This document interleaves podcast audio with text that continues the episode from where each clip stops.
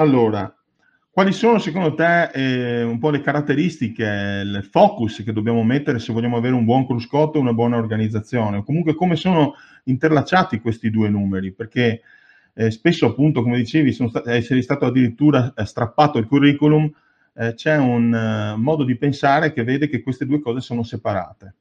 Invece sono estremamente unite. Ma guarda Claudio, mh, mm, parto dal, dal principio dal fil rouge di questi incontri. Cioè, eh, chi è nel gruppo dell'Accademia sa che il nostro payoff è l'azienda che vuole vivere cent'anni. L'azienda che vuole vivere cent'anni non è l'azienda che ragiona la giornata, non è l'azienda che ragiona se un mese, due mesi, tre mesi c'è una crisi e quindi va nel panico. Eh, questo è un po' il principio base. Sto vedendo in questi giorni delle, delle questioni che nelle quali non voglio neanche entrare perché non, no, non è il tema della giornata, però mh, vedo imprenditori che per un mese, due mesi di fermo dell'azienda sono praticamente KO, ma anche aziende di 30-40 anni, aziende calcistiche che, sono, che trattano milioni di euro, non hanno soldi per i dipendenti, i calciatori si mettono a fare... Vedo delle cose che non voglio commentare. Cioè, siamo nel webinar della, dell'azienda che vuole vivere cent'anni e quindi i, intanto inizierei con i primi due numeri da guardare eh, di un'azienda. Essenzialmente i due numeri da guardare principali, ho visto qualcuno eh, nelle domande scrive quali sono i cinque numeri da guardare inizialmente, io ve ne dico due, che sono il primo è il margine che ha l'azienda e il secondo è la cassa che ha l'azienda soltanto con questi due numeri riuscite, monitorandoli, ad essere un po' più sereni, ad, essere, ad impostare meglio le cose. È vero che i due numeri che vi ho detto poi sono il fine dell'azienda, cioè perché io vado a lavorare, perché entro nella dinamica al lavoro, per ottenere un ritorno che è anche economico e dico anche perché non è solo economico. Una giornata su set di webinar è, des- è, destinata al ritorno economico, ma c'è dietro tutta una serie di altri ritorni, ritorno eh, sociale, ritorno relazionale, re- ritorno dell'imprenditore, c'è tutta una serie di altri ritorni. Tra questi c'è anche però il ritorno economico, altrimenti si va a lavorare, si fa tanta fatica e poi magari non c'è neanche quell'eurino in tasca per me. E questo non va bene. La prima regola, mi è capitato aziende anche eh, che non stanno attraversando dei momenti facili, ma la prima regola rimane paga te stesso. Paga te stesso, paga i tuoi uomini, è, è fondamentale, perché vedevo proprio imprenditori che andavano al lavoro, usavano tutta la loro energia, la loro responsabilità e poi magari non, non si pagavano neanche. Ecco. Questo eh, per dirvi cosa? Per dirvi che eh, no, non dobbiamo mh, emarginare il ritorno economico, non dobbiamo aver paura eh, di, di, parlarne, ecco, cioè, va sdoganata un po' questa cosa. Ad Beh, oggi... Eh, sì, no, no, no, vai, vai, scusami Claudio. Ad oggi tanti ancora mh, guardano il fatturato per vedere come va l'azienda, però eh, se avete visto il video anche precedente dice il fatturato posso fatturare anche 10 milioni di euro e non avere margine e non avere cassa. Perché vi dico questi due numeri essenzialmente perché potreste avere uno e non potreste avere l'altro. Cioè io posso avere margine, c'è cioè un'azienda che erogando i suoi servizi guadagna, però poi magari potrei non incassare da clienti. Allora va un po'. Allo stesso modo potrei chiedere tanti finanziamenti e quindi avere tanta cassa, però avere un'azienda che ha un concetto di investimento che non è remunerativo, quindi sto operando in un business non remunerativo quindi non ho margine. Questi due tipi di azienda non sono destinate a vivere cent'anni. Punto.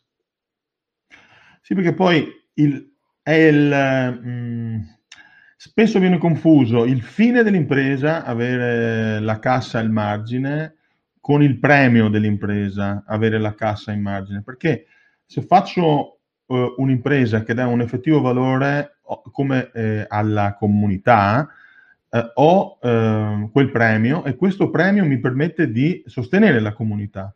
Oggi, come noi sappiamo, i modelli di impresa che stanno facendo dei risultati, avete sentito come la Zordan ha, ha, resistito a un momento di tempesta e potrebbe stare quasi, diceva Maurizio, quasi un anno senza fatturare, ma solo perché, e soprattutto con le persone sempre pronte a lavorare, solo perché è riuscita a creare una condizione di controllo numerico, ma anche una condizione di responsabilità sociale. E quindi ha un team che è motivato a fare tutto ciò che è in suo possesso per dare il meglio a, alla propria azienda. Beh, ci chiedevano due numeri, cioè ci ne chiedevano cinque, gliene abbiamo dati due, ci sono altri numeri che puoi suggerire? Eh, ah, guarda, sì, te li posso dire quelli che abbiamo guardato stamani per un'azienda cliente, cioè quanto vale l'azienda e se sta creando valore o lo sta distruggendo. Quindi magari potete prendere il patrimonio, l'utile che ha generato, moltiplicarlo per tre anni e fare un calcolo molto standard del valore dell'azienda. Cioè se le vostre decisioni, eh, le vostre... Ehm, sì, appunto, le vostre decisioni di business stanno andando nel verso giusto, a regola l'azienda dovrebbe patrimonializzarsi, dovrebbe aumentare il proprio valore sul mercato. Se non state facendo le azioni nel modo giusto, probabilmente questo valore andrà verso l'erosione nel tempo.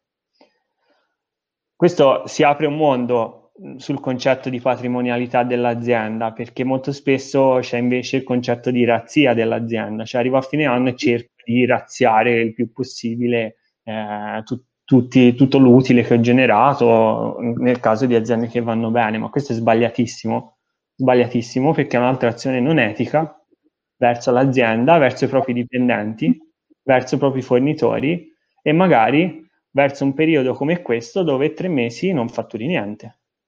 Verso soprattutto il futuro dell'azienda, cioè metto incertezza grande al futuro dell'azienda. Allora, Nell'ipotesi di un esercizio pubblico, come si possono avere due, tre mesi di futuro ben presente? Serve un piano di eventi, di offerte? Non so bene cosa intendi, però cosa, cosa, cosa hai capito tu, Claudio? Nell'ipotesi di un esercizio pubblico, immagino un'attività al pubblico. Si vuole aprire un, un'attività al pubblico, uh, questo lo posso dire, vuole aprire una gelateria fighissima. Uh, però allora, eh, sì. sta, sta, decidendo di mollare il posto fisso, quindi c'è anche questa roba qua. Allora, caro, caro, Guido, ti rispondo questo. Eh, I concetti che, di cui vi ho appena parlato vanno un attimo contestualizzati.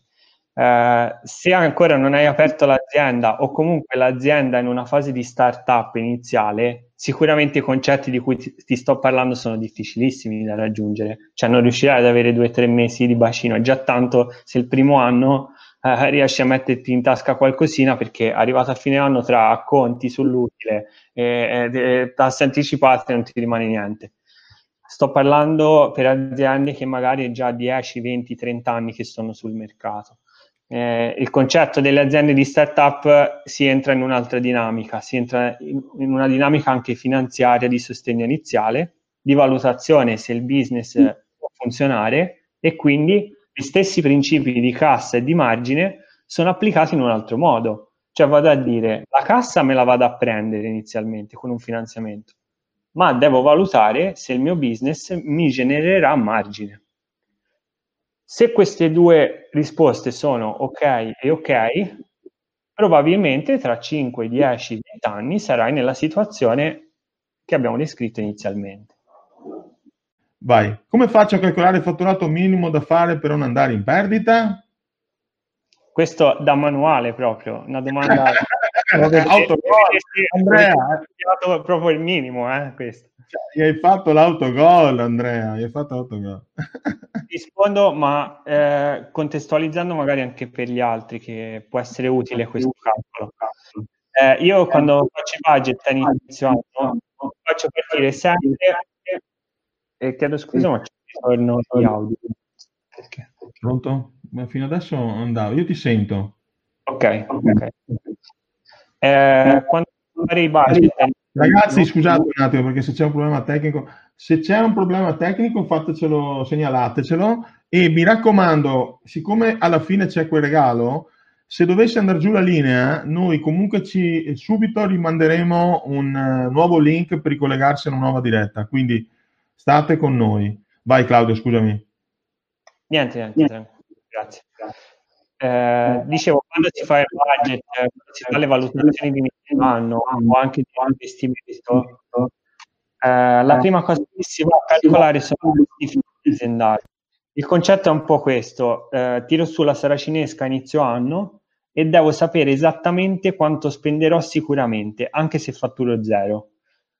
La definizione che vi ho dato è quella del costo fisso, cioè quelli che avete a prescindere da quanto fatturerete. Mettiamo 100.000 euro, ok? 100.000 euro di costi fissi da coprire.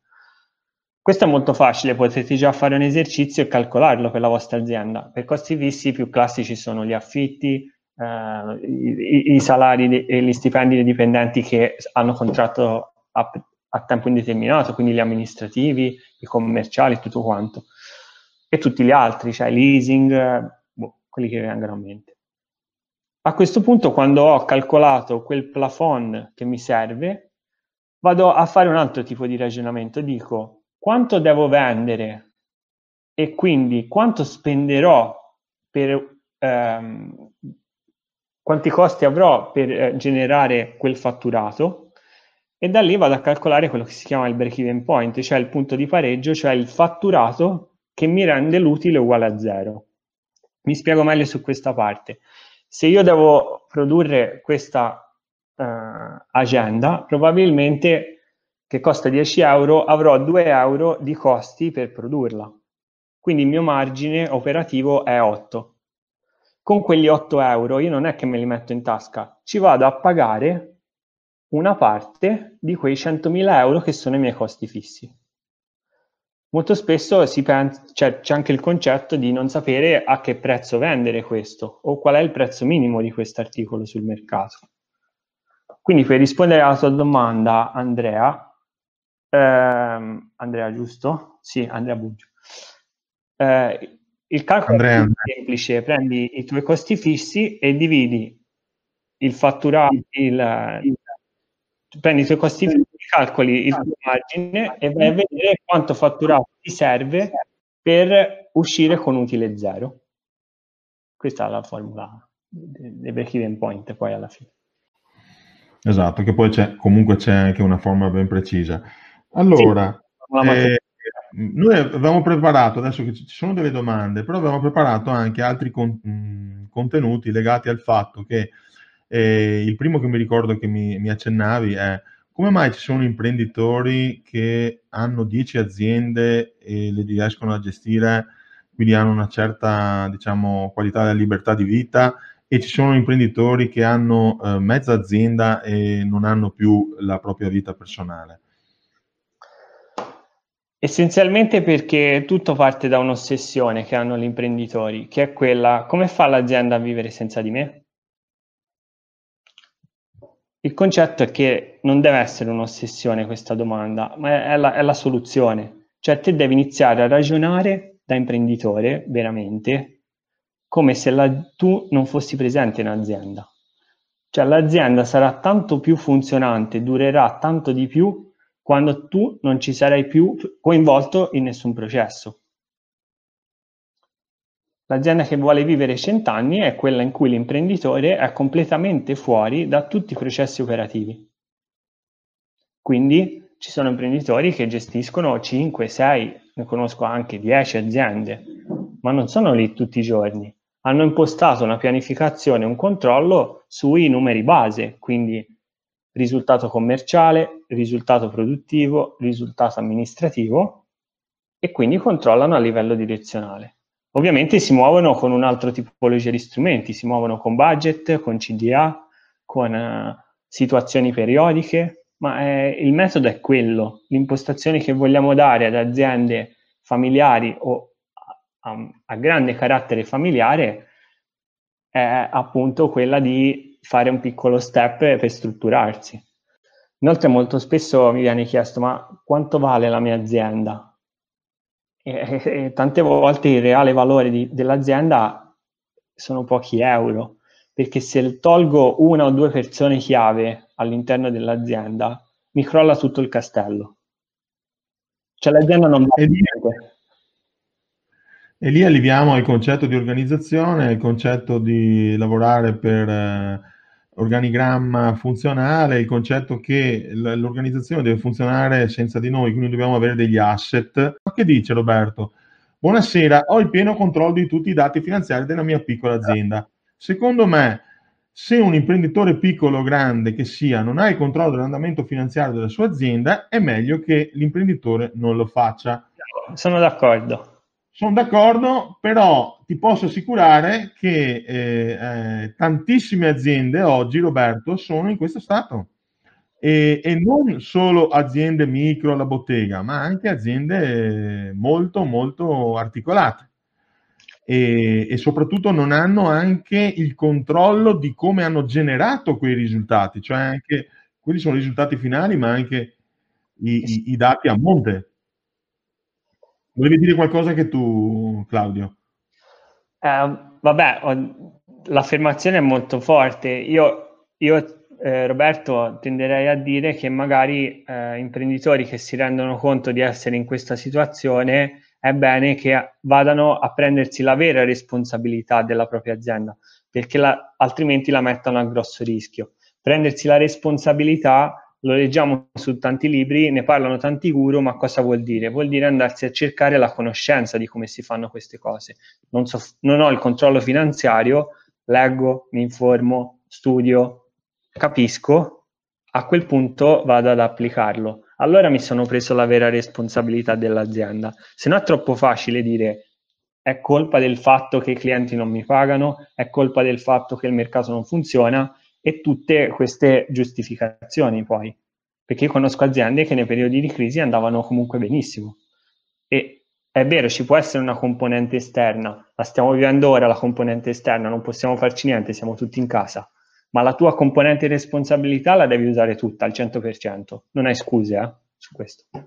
Um... Allora, te la rileggo io. Allora, la particolarità del momento storico, già selezionati dal crollo del 2008, le previsioni Confindustria parlano di un calo del PIL del 10%. Al di là degli strumenti sicuramente indispensabili da applicare, quali sono le criticità impellenti in questa giungla anche le attività non trovano sblocchi? Cioè, ma qua è una domanda più strategica. Che eh, criticità possiamo dire questa... oggi? Eh, penso di aver compreso la domanda. Eh, Adriano, cioè il periodo è abbastanza critico e lo sappiamo. Mm, nella storia ci, ci, sono sempre stati momenti di, di criticità. Eh, Secondo me la tua domanda va un po' però più, più nel profondo, va su un principio imprenditoriale. Cioè l'imprenditore quando apre l'azienda non ha niente, ha, solo, ha soltanto una cosa, ha un sogno, ha un sogno, una visione. Quella, quel sogno, quella visione a persone come gli imprenditori, che io le definisco straordinarie, non gliela toglierà nessuno, non gliela toglierà un sistema economico, non gliela, toglierà, non gliela toglierà il sistema in cui viviamo o le condizioni. Imprenditori che sono andati in pensione, sono andati in un altro posto del mondo a dire ora mi rilasso e hanno aperto un'altra azienda. Quindi eh, sì, il PIL, eh, la crisi e tutto quanto, ma l'imprenditore resterà imprenditore sempre magari si mette a fare una cosa completamente diversa, opererà in un business completamente diverso, si inventerà una cosa completamente diversa, ma io sono convinto al 100% che si inventerà qualcosa che darà lavoro, che farà stare bene le persone. Eh, il suo scopo ultimo non è tanto eh, eh, solo quello di guadagnare per se stesso, ma fa parte dei suoi valori contribuire, quindi il, il, vero imprenditore ha nei suoi valori il fatto di essere libero da un lato e anche di contribuire alla collettività. Mamma, tu che fai marketing, che risultati mi dai? Il tema dei risultati, no? Che normalmente con la risposta che avete dato prima sicuramente gli diamo un'ottima risposta, ma eh, volevo fare una riflessione anche sull'incidenza dei costi, perché quando si fanno attività di marketing molto spesso i costi dovuti a una fiera piuttosto che a un evento, piuttosto che a una campagna marketing, hanno un'incidenza diversa sul costo di acquisizione. Quindi, legandomi ai numeri che tu di solito, Claudio, sai benissimo tracciare, anche la qualità del costo determina l'attività che eh, poi ne, ne, viene in gioco, no? Quindi magari che è meglio fare una fiera in meno e fare un'attività di più e così via, no? Quindi volevo, se facevi una riflessione su queste attività qua, che normalmente nel lato marketing delle aziende queste considerazioni non vengono mai fatte. Eh, guarda, rispondere ti tolgo da, dalla live. Vai.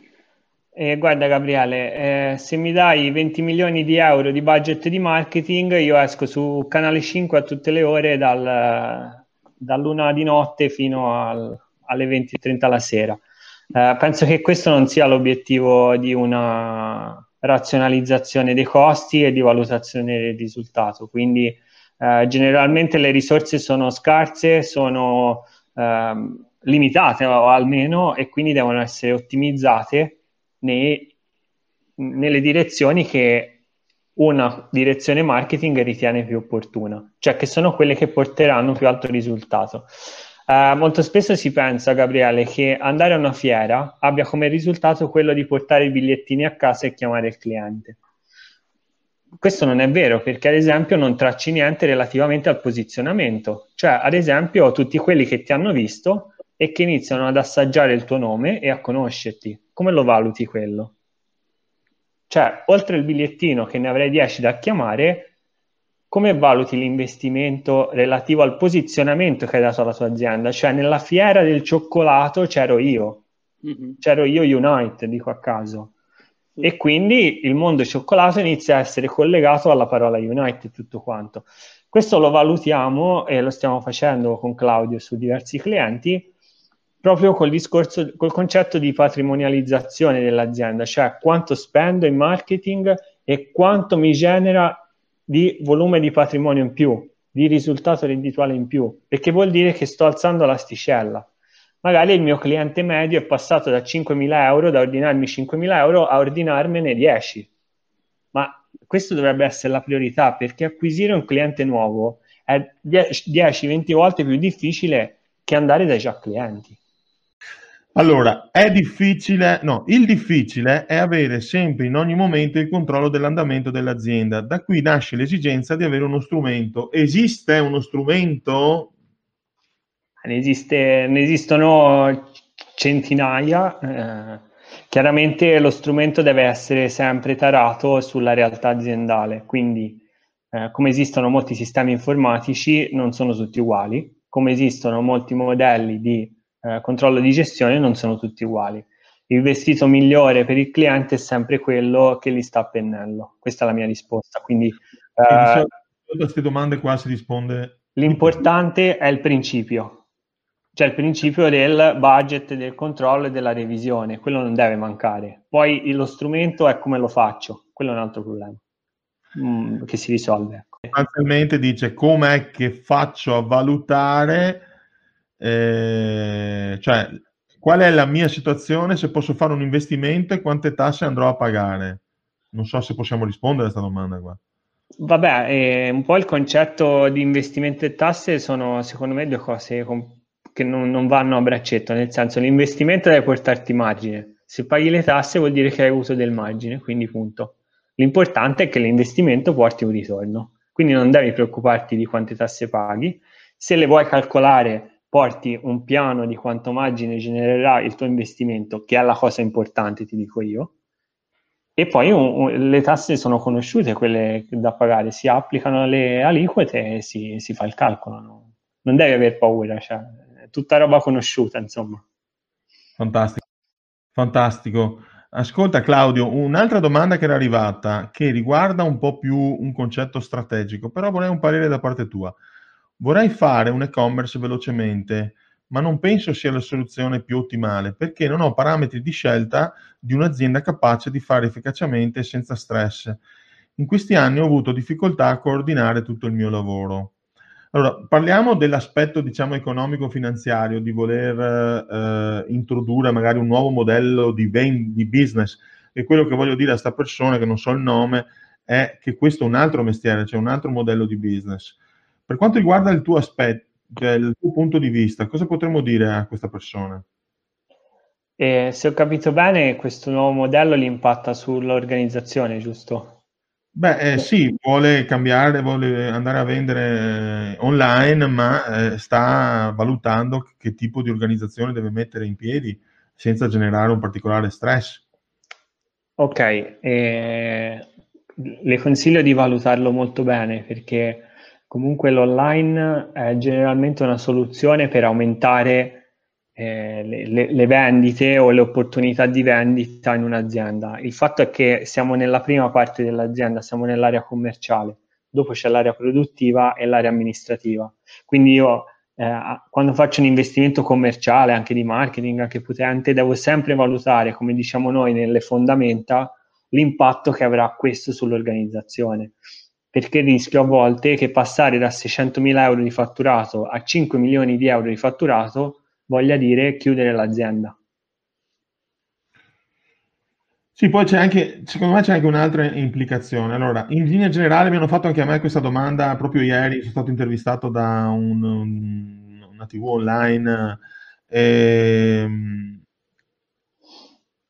oggi è chiaro che siamo eh, trascinati ad andare online e tra l'altro è, è cresciuto enormemente l'utilizzo di contenuti online e quindi è una grande opportunità. E secondo me dobbiamo digitalizzare l'impresa, quindi in termini di modelli di business L'innovazione da portare è un'innovazione che comprenda il digitale e che comprenda l'offerta online di servizi, almeno servizi in grado di creare eh, contatti profilati. Quindi parliamo di aspetti legati al front-end e al back-end che faremo in un webinar specifico quando parleremo di come attrarre clienti e come portarli a, a, a reddito.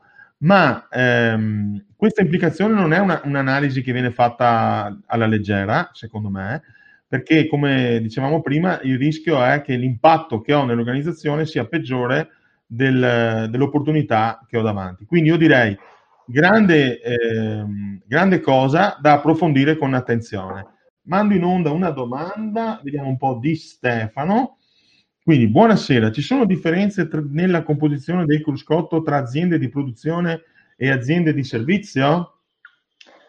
Eh, la risposta è questa, i principi sono gli stessi, gli strumenti possono cambiare. È un po' quello che, il concetto che ho detto prima. Quindi probabilmente il concetto commerciale, produttivo, amministrativo ci sarà sempre, sia che tu sia azienda di servizi o di prodotti. Gli strumenti che utilizzerai e nello specifico eh, i numeri che andrai a vedere saranno probabilmente diversi. L'importante però è iniziare a ragionare con quel mindset, con quella mentalità. Allora, vediamo un'altra domanda che la mandiamo in onda. Uh, qui si dice: l'analisi del cruscotto è fondamentale per avere i dati, servono investimenti importanti in termini di risorse umane che devono capire come presentare il dato leggibile all'imprenditore, ma anche l'informatrice che non è scontato per tanti. Non so cosa intendevi. Informatiche, credo. Uh, Ok, eh, però... credo che si riferisca a chi porta i dati all'imprenditore. Mm. Eh, noi facciamo molta formazione a persone che hanno dei talenti, Luca Grassi vi ha parlato dei talenti, eh, che magari possono arrivare a conoscere, anzi devono imparare a conoscere i risultati della propria area. Eh, in questo modo si, si va a creare un livello tra eh, i collaboratori e l'imprenditore. Cioè noi andiamo a creare un, un middle management che dovrà portare avanti i principi che noi in coaching poi li passiamo. Quindi sicuramente un buon manager conosce i propri risultati dell'area, conosce le persone della propria area, sa come gestirle e le gestisce in autonomia.